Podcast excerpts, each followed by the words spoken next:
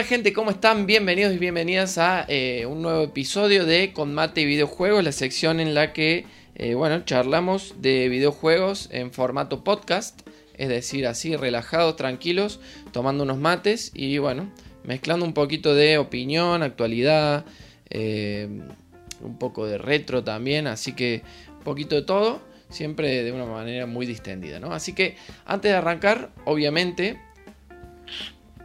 Eh, no sin antes darle un sorbo al mate, decirles todo lo que me toca decirles cada semana, que es eh, lo, lo de siempre, ¿no? Si estás eh, viendo esto en YouTube, te puedes suscribir, puedes darle like, puedes darle dislike, puedes comentar, puedes compartir. Cualquier tipo de reacción que tengas vos o interacción que tengas vos con el video eh, ayuda muchísimo a la difusión. Si estás escuchando esto en Spotify, lo mismo. Cualquier tipo de interacción que tengas con, ese, con este audio ayuda muchísimo a la difusión. Si quieres compartir en alguna red social o lo que, lo que tengas ganas, siempre es, digamos, eh, por ayudar, digamos, en, en forma de apoyo. Eh, por otro lado, eh, avisarles que, como ya les dije la semana pasada, estamos con este proyecto nuevo que se llama India Esports, en el que estamos organizando torneos. Este lunes cinco de octubre se eh, inaugura el primer torneo interprovincial de Call of Duty Warzone del país, así que es algo importante. Estamos apoyados por la asociación DEVA, que es la Asociación de Deportes Electrónicos y Videojuegos de Argentina. Así que, digamos, tiene un respaldo importante. Y para inscribirse en, en el torneo o para cualquier otra novedad, novedad ya saben que pueden ir a, a las redes sociales de, de India Esports, que es India Esports en todas las plataformas, Facebook, Instagram, YouTube, etcétera. Y también pueden seguirnos en Trovo, que es la, la plataforma de streaming, que es trovo.live barra India Esports. Así que eh, terminamos con los chivos, terminamos con las publicidades, vamos a arrancar con el video de hoy. Eh, en este caso vamos a tomar eh, una de las noticias de actualidad más importantes, o varias de las noticias de actualidad más importantes, y vamos a hablar un poco de los early adopters. ¿Qué son los early adopters? Son básicamente eh, la gente que compra un dispositivo apenas sale al mercado. Eh, como ustedes ya saben, estamos ante, digamos, tiempos de cambios, tanto de generación como también de generación de G P Us en lo que viene siendo P C. Y bueno, en general, digamos, para todo lo que viene siendo la industria de los videojuegos, es una etapa importante de transición eh, entre la generación actual y la siguiente.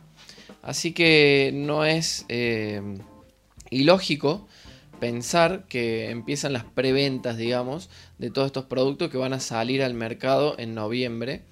Y la noticia es básicamente que tanto las preventas de, la, de las R T X Series tres mil, que son las placas gráficas de NVIDIA, que algunas ya salieron al mercado, otras eh, están a punto de salir, y otras como la nueva y anunciada eh, R T X treinta sesenta Ti, todavía no salió al mercado, pero bueno, esas son placas, digamos, que tuvieron su periodo de reserva y que eh, se agotaron eh, prácticamente en el primer día. Lo mismo pasó con la PlayStation cinco en el mundo, y también particularmente en Argentina se agotó, creo que en diecisiete minutos, todas las reservas de stock que había para la Argentina.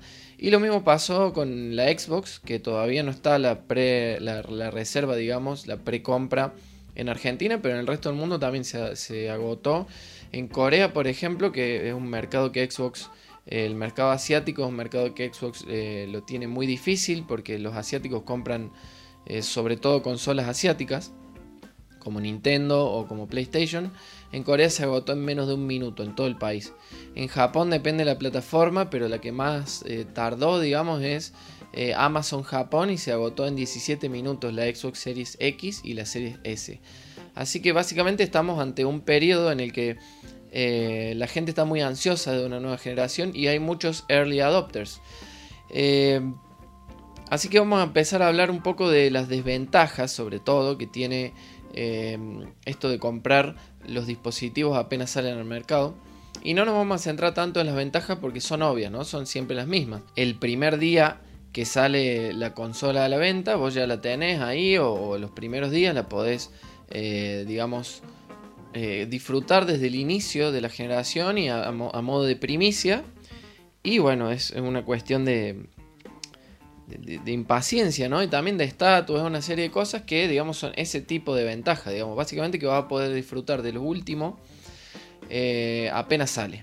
Ahora, tiene una serie de desventajas que principalmente están ligadas eh, a dos cosas, a la falta de experiencia por parte de las empresas eh, en lo que viene siendo este nuevo hardware, porque siempre son tecnologías innovadoras o nuevas y a veces, digamos, no tienen la experiencia en un montón de testers, digamos, y, y lo que viene siendo el público en general pasa a ser como, como los testers principales, y a partir de eso después empiezan a surgir problemas y eh, empiezan a salir revisiones de hardware, ¿no?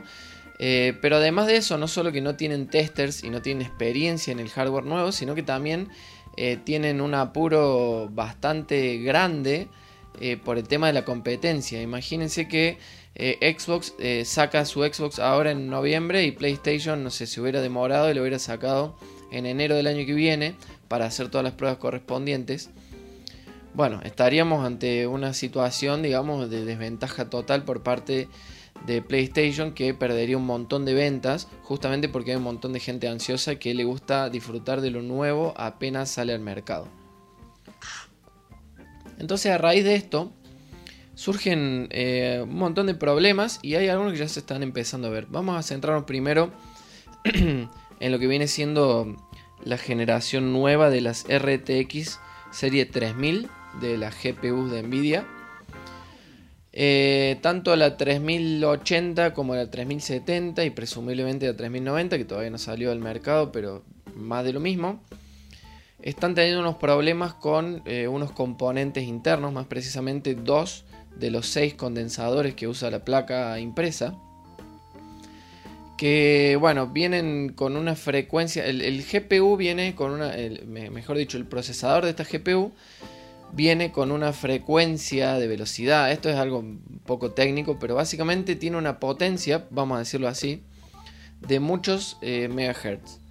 Y estos condensadores no aguantan esa potencia y no interpretan bien el salto de potencia. Imaginemos que nosotros estamos eh, tranquilos en el escritorio de Windows y de repente abrimos un juego.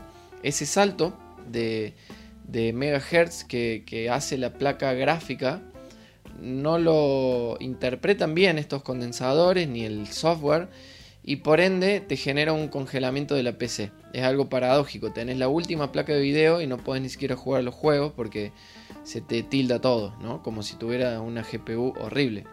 Entonces, bueno, ya lanzaron algunos eh, parches para el software, para los drivers, para bajarle un poco la frecuencia de reloj a estas placas de video y de esa forma evitar ese salto enorme, hacerlo más gradual y a su vez hacerlo de menor escala, es decir, eh, le bajaron un poco la velocidad, la potencia a las placas de video estas para que no tenga ese problema. ¿Qué pasa? Que lo más probable es que las revisiones de hardware que empiezan a salir a partir del año que viene tengan una serie de condensadores dispuestos de otra manera o de otra calidad, o vaya uno a saber qué cosa, pero es, lo más probable es que eso lo arreglen, eh, porque hoy en día, si bien hicieron un arreglo a partir de software, digamos, es, un, es como un parche, es algo parcial y no soluciona por completo el problema. Es decir, eh, las placas estas no estarían funcionando como correspondería. Eh, así que esto es un solo, solo un ejemplo. Eh, suele pasar cuando se larga un nuevo hardware al mercado. Y ahora vamos a tener ejemplos, vamos a dar, mejor dicho, ejemplos de consolas que no son actuales. Eh, no voy a hacer una línea de tiempo así específica, sino que más o menos voy a ir diciendo las que se me van ocurriendo. Pero muchos de ustedes ya se deben imaginar lo que, eh, lo que se viene, ¿no? Vamos a arrancar, por ejemplo, con la Xbox trescientos sesenta. Pasó exactamente lo mismo que está pasando ahora, pero al revés. La PlayStation tres estuvo lista muchísimo antes. La trescientos sesenta, eh, digamos que... Eh, básicamente se diseñó a las apuradas y se fabricó a las apuradas también. Y bueno, la primera camada de Xbox trescientos sesenta, y, y la no tan primera también porque era un error de diseño sobre todo, que después lo pudieron arreglar por completo en lo que viene siendo la revisión de la Xbox trescientos sesenta Slim. Eh, tienen un problema de calentamiento de la placa que viene a partir de eh, varios factores. Primero, que el... el procesador calentaba bastante. Segundo, que tenía un, un cooler, digamos un sistema de refrigeración bastante ineficiente. Además de eso, la posición predilecta de, de la Xbox trescientos sesenta eh, se presentaba, digamos, si bien uno lo podía poner como se le antojara, en, en los banners de presentación, en los renders de publicidad, etcétera, se presentaba de manera vertical y tenía una pasta térmica que no era de la mejor calidad y fluía con el tiempo. Entonces eh, lo que terminaba pasando, como estaba en vertical, fluía hacia abajo y deja, dejaba de cubrir el procesador, entonces terminaba pasando que sobrecalentaba y te, se te moría la consola. Te parecía el, el clásico problema de las tres lucecitas rojas, que significaba que tu consola estaba muerta. Si tenías la suerte de que le pasaba, digamos, relativamente temprano, lo podías llevar a la garantía, y si no, bueno, a pagar el arreglo, que era un arreglo caro. Eh, era básicamente eh, cambiar casi todos los componentes internos, y capaz que te salía más barato comprar una, una Xbox nueva.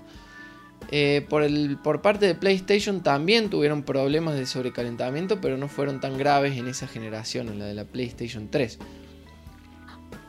Ahora, si avanzamos unos años y nos vamos a la generación de PlayStation cuatro y Xbox One, fue exactamente al revés. Las primeras PlayStation, y también, digamos, eh, sobre todo la primera camada de, de, de diseño, que ven, viene siendo la Xbox, de, perdón, la PlayStation cuatro eh, Fat, como le dicen, la grandecita.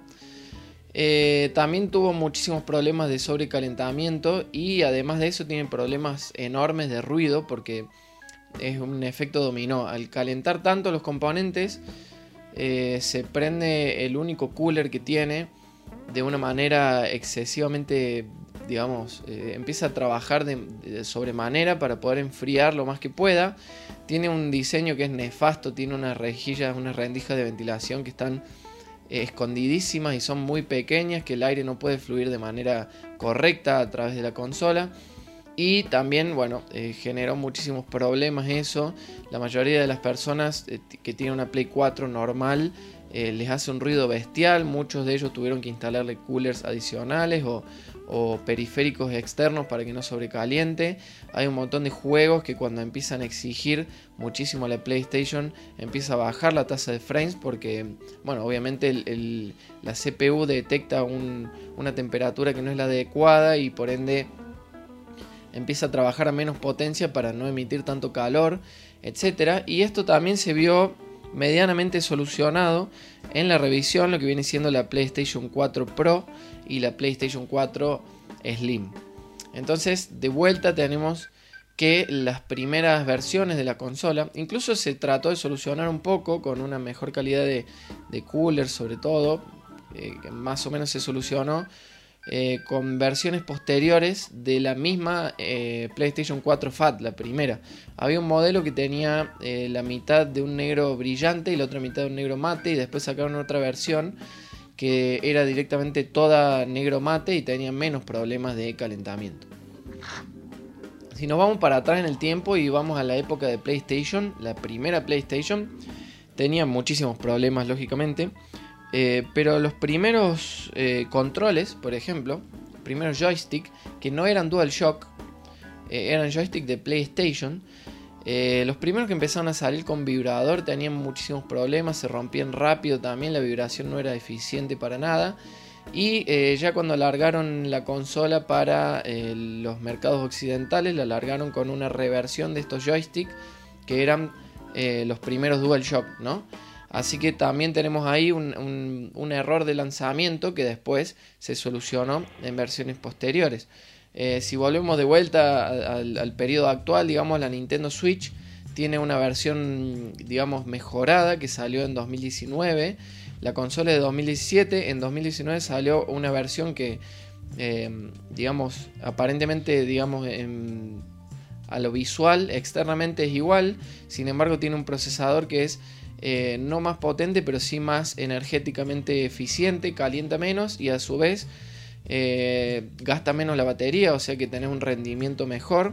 Así que de vuelta tenés una revisión ahí eh, que, digamos, que, que mejora la, la versión de lanzamiento. Lo mismo con el joystick que viene, por, eh, que viene con la consola, que son los Joy-Con, que bueno, los podría mostrar pero no los tengo a mano ahora.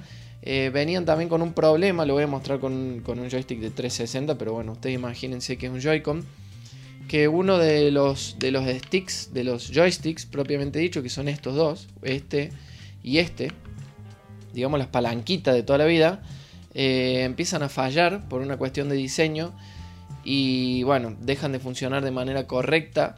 Eh, es, un, es un error de serie y también se soluciona bastante con la nueva camada de Joy-Cons. Eh, es decir, con, con, la nueva, con las nuevas versiones, versiones más actualizadas de hardware en lo que respecta a los, a lo, a los controles de eh, la Nintendo Switch, ¿no?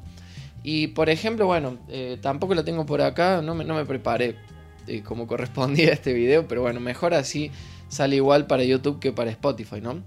Eh, lo que viene siendo la Nintendo tres D S... también tuvo muchísimas reversiones. Primero sacaron la Nintendo tres D S. Después, eh, bueno, la, las novedades para el que no conozca la Nintendo tres D S son que tiene una visión, como lo dice el nombre, en tres D, sin lentes, en la que, eh, bueno, uno cuando, eh, cuando activa esta modalidad tres D, eh, puede ver los juegos, digamos, con profundidad, con distintas capas. Eh, sin, la, eh, sin la necesidad de, de utilizar lentes, es como un tres D estereoscópico, eh, que está bastante bien logrado, pero sin embargo con las primeras versiones de la tres D S, que se llamaba así Nintendo tres D S, sacaron, digamos, eh, una palanquita que podías desactivar el modo tres D, porque era un tres D que generaba mareos, eh, que no era del todo eficiente, que no te tomaba bien la distancia de tus ojos con respecto a la pantalla y por ende... Eh, era un tres D imperfecto. Luego, más adelante, sacaron eh, tanto la versión dos D S, que es la misma consola, pero sin el efecto tres D, que era más barata, como la, la New Nintendo tres D S, y bueno, su versión X L, que es con la pantalla más grande, que tiene incorporado una cámara infrarroja que detecta la posición de tus ojos, la distancia hacia la pantalla, y en base a eso acomoda la imagen para que siempre puedas ver de manera constante, a pesar de tus movimientos y a pesar de tu posición de juego, el tres D de una manera mucho más estable, y de esta manera ya no marea y ya es una, una experiencia mucho más eh, pulida, ¿no? Entonces otra vez tenemos que convenir esperarse un par de años antes de comprarse la consola eh, portátil de Nintendo para ese entonces. Y vamos a dar un último ejemplo, que es el caso de la PlayStation dos, que también tuvo varias revisiones, y también pasaba que eh, las primeras ediciones de la PlayStation dos, la grande, que la mayoría de nosotros tuvimos la PlayStation dos Slim, la más chiquita, sin embargo, eh, bueno, es muy sabido que las primeras PlayStation dos había que usarlas de manera vertical porque si no calentaban muchísimo y también podría llegar a dar fallos por el sobrecalentamiento, y no solamente eso, sino que tenían problemas graves con la lectora, que dejaba de funcionar al poco tiempo la lectora de C D. En ese momento no me acuerdo si ya eran D V D, creo que sí, eran D V D, y bueno, básicamente se arruinaba el láser y empezaban a dar fallos de lectura, y bueno, todos estamos familiarizados con esto de meter el D V D de la Play dos y esperar y cruzar los dedos a ver si lo lee, porque bueno, era todo un tema, ¿no? Eh, en conclusiones, siempre conviene esperarse Eh, unos meses como mínimo, eh, unos años como, como ideal, a que todas las personas testen el producto, digamos todos los early adopters, y empiecen a dar un feedback, se empiecen a quejar en las redes, empiecen a, a pedir arreglos en la garantía, para que luego la, las siguientes versiones de, de, esto, de este hardware eh, tomen nota de todo esto y aprendan de sus errores, ya con más tiempo, digamos, y menor apuro en lo que viene siendo el mercado. Así que ahora, para ir finalizando, antes de las conclusiones voy a ir a hablar un poco de mis presagios, sobre todo acerca de la PlayStation cuatro, y hablando un poco de esto de la competencia, ¿no? Si nos vamos a diciembre de dos mil diecinueve, qué buenas épocas cuando no existía el coronavirus, y bueno, existía en realidad, pero no era ninguna pandemia ni nada. Eh, y nos vamos precisamente a eh, los Game Awards, que son una entrega de premios muy prestigiosa que se realiza en Estados Unidos y que también se utiliza, eh, es utilizado por las empresas de videojuegos como una, como una, exposi- una exposición, digamos, eh, digamos, a muchísimo público. Entonces aprovechan para hacer lanzamientos. En ese entonces, eh, Microsoft, con Phil Spencer a la cabeza, eh, ni lerdo ni perezoso, se encargan de presentar la nueva generación de consolas de Xbox y presentan la Xbox Series X, que hasta ese momento era la única que se conocía y eh, era la consola más potente de la historia por lejos, y lo es hoy en día la consola más potente de la historia por lejos. Eh, junto con esto anuncian también el Hellblade dos y muestran los gráficos eh, con un diseño eh, ya bastante pulido y eh, digamos generado con el motor gráfico del mismo juego, es decir, que no, no es un render hecho por computadora para, para mostrar el tráiler, sino que es algo hecho por algo que puede, supuestamente puede correr en perfectas condiciones esta consola, y es una, un tráiler que es eh, estupendo, la verdad. Yo les recomiendo que busquen Hellblade dos eh, tráiler de presentación o algo así y vean los gráficos que tiene. Hay momentos en los que la protagonista no sabemos si es una actriz Eh, filmada y maquillada o si es un juego. O sea, es una cuestión que tiene un realismo impresionante. Eh, para ese momento ni siquiera se conocía el, el nombre o el, ni siquiera se conocía el logo de la PlayStation cinco. Eh, unas semanas después, PlayStation empieza a dar señales de que no tiene nada. Empieza a, a mostrar, por ejemplo, que su consola, mediante entrevistas y declaraciones, va a tener un ese ese de y va a ser muy rápido. Eso es todo lo que sabíamos.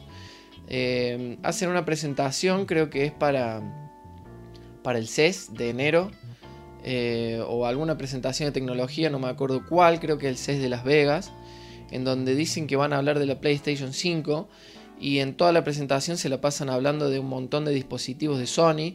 De, de la gama de celulares, de la gama de televisores. Y al último de la presentación, como golpe final, digamos, eh, presentan el logo de PlayStation cinco. Eso es todo lo que muestran de la Play. El logo, que encima es exactamente el mismo logo que la PlayStation cuatro, pero le cambiaron el, el cuatro por el cinco y ya está. Siguen dando gestos, digamos, y, y, y señas de que no tienen nada preparado. Si nos movemos un poco en el tiempo, ya para febrero o marzo, Phil Spencer, C E O de, de Xbox, eh, Le, le presta la consola, la Xbox Series X, a un par de influencers eh, de, habla, eh, de habla inglesa, obviamente, a gente de Estados Unidos, para que muestren en detalle todo lo que vienen siendo el hardware y el funcionamiento de la Xbox Series X. Eh, literalmente le dan un modelo que ensamblable vía eh, imanes para que pueda ensamblar él una máquina completa, es decir, desde el procesador, pasando por la placa madre, que en este caso está dividida en dos partes, el cooler, todo el sistema de, de enfriamiento. Te muestran, ex, eh, eh, digamos, de manera exhaustiva cómo funciona por dentro. Eh, y bueno, no dejan ninguna duda de que ya la tienen totalmente lista, de que los ingenieros ya venían trabajando en esto hace años, y de que va a ser una consola que funciona bien y que tuvieron tiempo para diseñarla y que cada uno de los aspectos fue eh, bien tenido en cuenta. En ese momento nosotros vemos por primera vez eh, de manera física la consola. Vemos a una persona sosteniéndola en su mano, enchufándola a una P C y funcionando, ¿no? Y no solamente eso, sino que, como dije recién, vemos el hardware interno. Eh, en respuesta a esto, Eh, PlayStation larga una conferencia de Mark Cerny, que es el C E O de PlayStation, donde empieza a hablar un poco de las características técnicas que va a tener la PlayStation cinco, todavía sin ni siquiera mostrar el diseño, y hablando un poco, digamos, en términos confusos. Hablan de la retrocompatibilidad, como diciendo que la mayoría de los juegos van a ser retrocompatibles, todavía no sabían cuáles juegos sí y cuáles no. Hablan de eh, la velocidad del... De, del ese ese de, digamos, del disco interno que va a tener la PlayStation cinco, pero no dan detalles de los conectores, por ejemplo. Hablan de que va a poder ser eh, expansible esto mediante algún disco externo, pero no detallan tampoco cómo se va a poder expandir esta memoria. Hablan del procesador y de su potencia, de su velocidad gráfica, su, su velocidad de reloj, tanto de la G P U como de la C P U. y dicen eh, datos máximos, pero nos, nos dan frecuencias variables que no terminan de ser, digamos, del todo precisas. Eh, y bueno, básicamente terminan confundiendo más de lo que aclaran, y todo esto sin ni siquiera tener todavía un diseño claro. Esto es clara señal, ahora a la distancia, de que todavía ni siquiera tenían el diseño hecho de la consola. Probablemente hayan tenido cuatro o cinco diseños sobre la mesa, prototipos, pero todavía no habían ni siquiera decidido cuál iba a ser.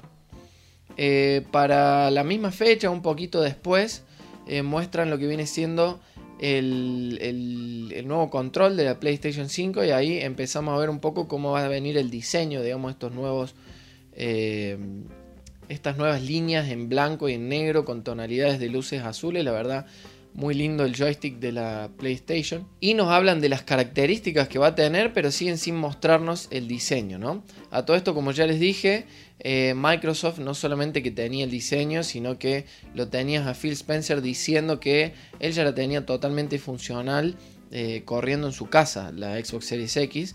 Y que no solamente que tenían el diseño terminado, sino que eh, ya lo tenían listo para la venta y lo estaban empezando a fabricar. Eh, para creo que fines de marzo o principios de abril, no recuerdo bien las fechas, pero bueno, no importa, eh, se larga una presentación de PlayStation, una muy buena presentación donde muestran varios juegos, muestran el Spider-Man Miles Morales, muestran el Ratchet and Clank, eh, algunas imágenes del Horizon Zero Dawn dos, eh, entre otras cosas, y dicen que, a diferencia de Xbox, que había dicho que Eh, la gente que tuviera un Xbox One, es decir, la, la consola de actual generación, en este caso eh, PlayStation iba a hacer un corte. Todo lo que fuera para PlayStation cuatro iba a ser hasta noviembre, y a partir de noviembre todo lo que saliera iba a ser ex- exclusivamente para PlayStation cinco. Lo hacen un poco para diferenciarse de la política de Microsoft de eh, actualizar un poco de manera gradual el hardware, ¿no? Y no dejar a nadie afuera. En este caso te dicen: no, mira, nuestros juegos van a ser todos de nueva generación, no vamos a tener ninguna consola que nos tire abajo las, las características, y los juegos van a ser espectaculares porque van a ser solo para PlayStation cinco. Bueno, muy bien, hay gente que está a favor de esto, hay gente que está en contra.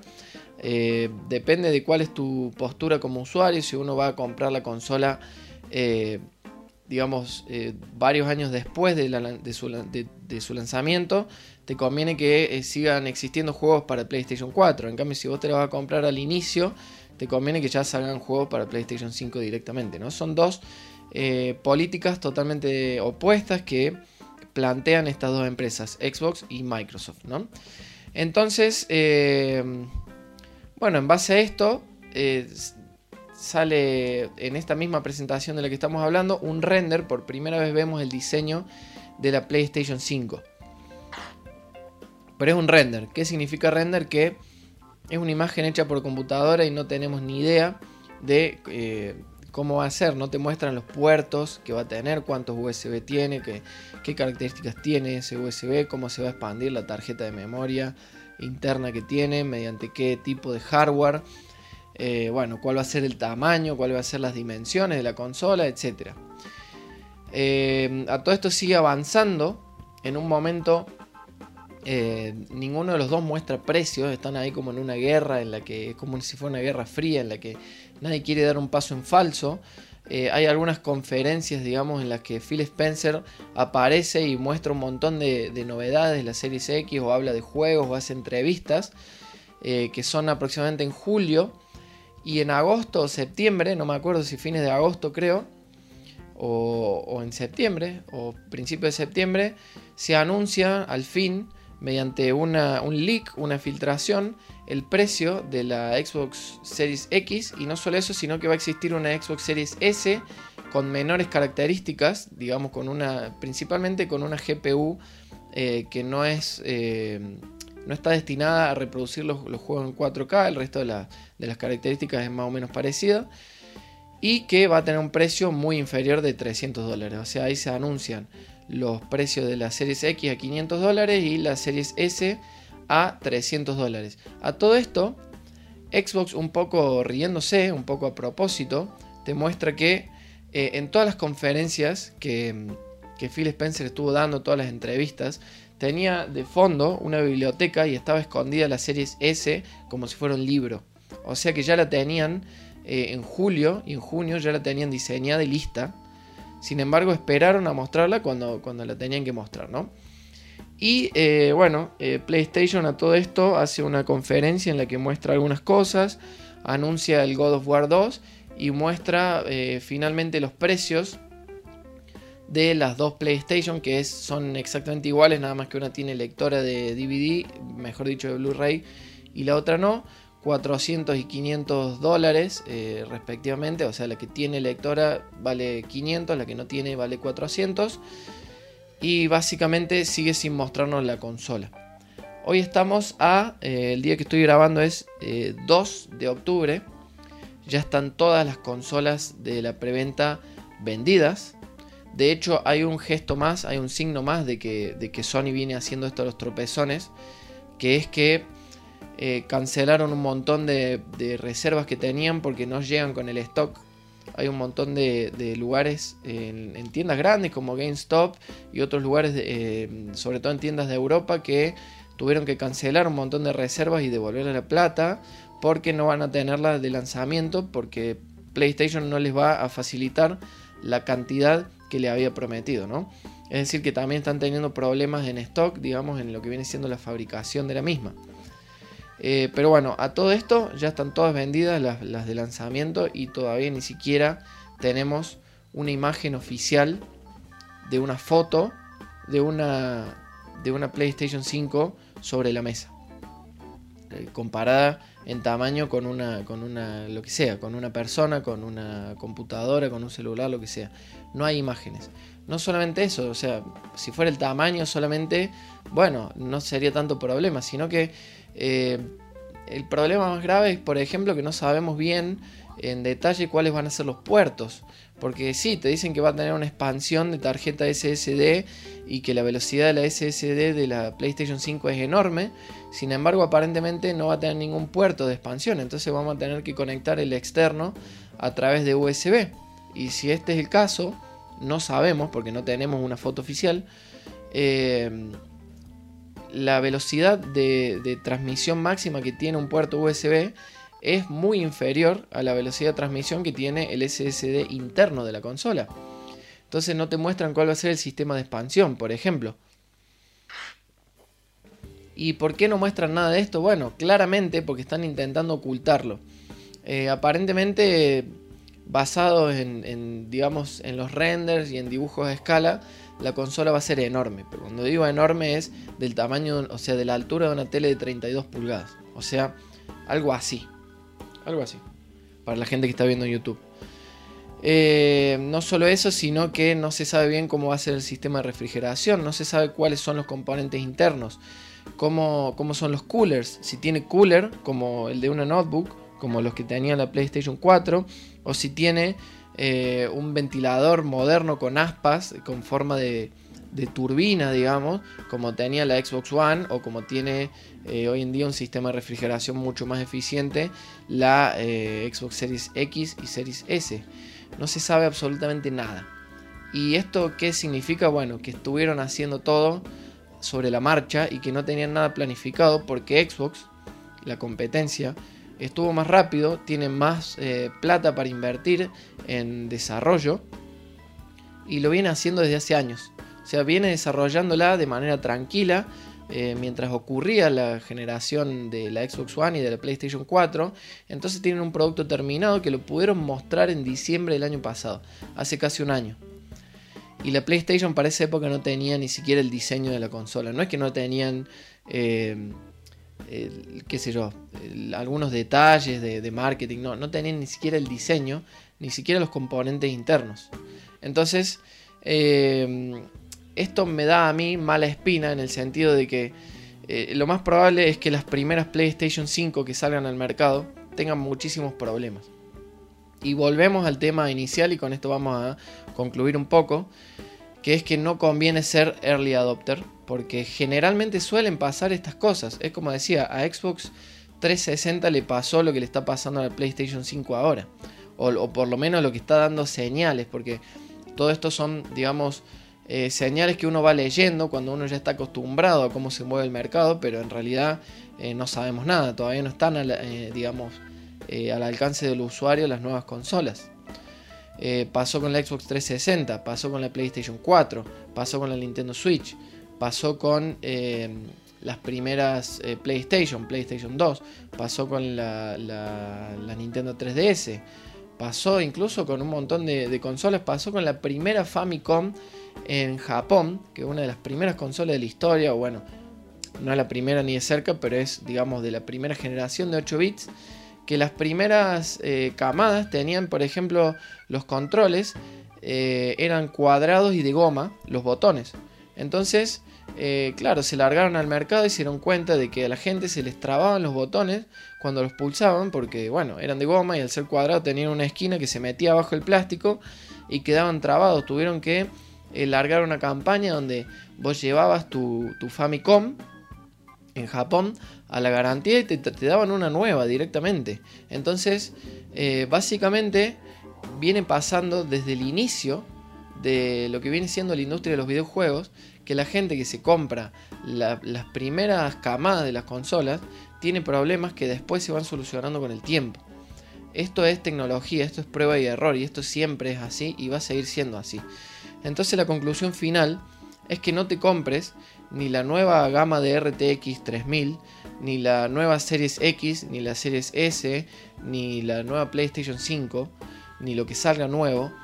Por lo menos esperes un par de meses como mínimo, a ver cuáles son las opiniones de los usuarios, eh, a ver cuáles son la, la, las características, que haya gente que las pueda desarmar, que las pueda ver por adentro, que pueda ver cómo funcionan, que te pueda mostrar un gameplay, que te pueda mostrar cuál es la resolución eh, real que corren estos videojuegos, cuál es el rendimiento, eh, cuál es la temperatura que alcanzan, eh, cuáles son las ventajas y desventajas, y sobre todo cuáles son los fallos de hardware, cuáles son los fallos técnicos que no vas a poder solucionar mediante software.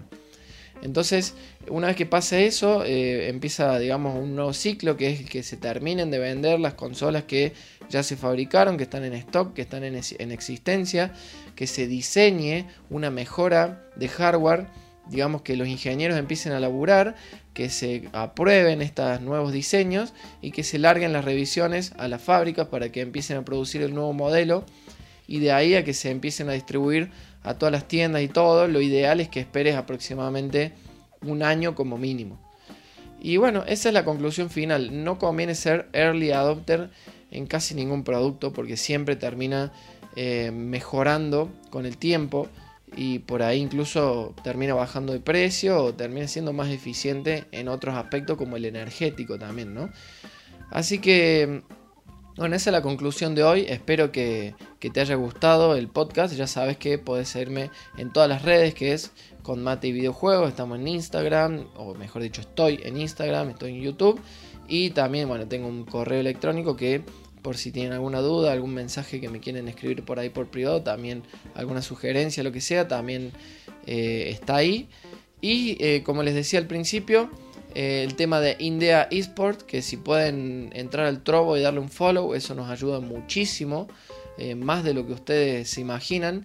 Y no solamente eso, sino que eh, también si tienen ganas de participar en estos torneos nuevos que estamos empezando a organizar. Por ahora estamos con Call of Duty Warzone, pero vamos a arrancar también con Call of Duty Mobile, eh, probablemente con Free Fire y otro tipo de videojuegos. Eh, más adelante agregaremos Eh, torneos de FIFA, torneos de, de juegos de pelea como Street Fighter cinco, como o siete, no me acuerdo, el último Street Fighter, como Tekken, puede ser Mortal Kombat once, etcétera. Eh, y bueno, ayuda muchísimo el apoyo a este nuevo proyecto que es India Esports, eh, que también está en todas las redes, Facebook, eh, Instagram, eh, YouTube y sobre todo trovo.live barra India Esports. Así que Eh, bueno, cualquier tipo de apoyo es bienvenido.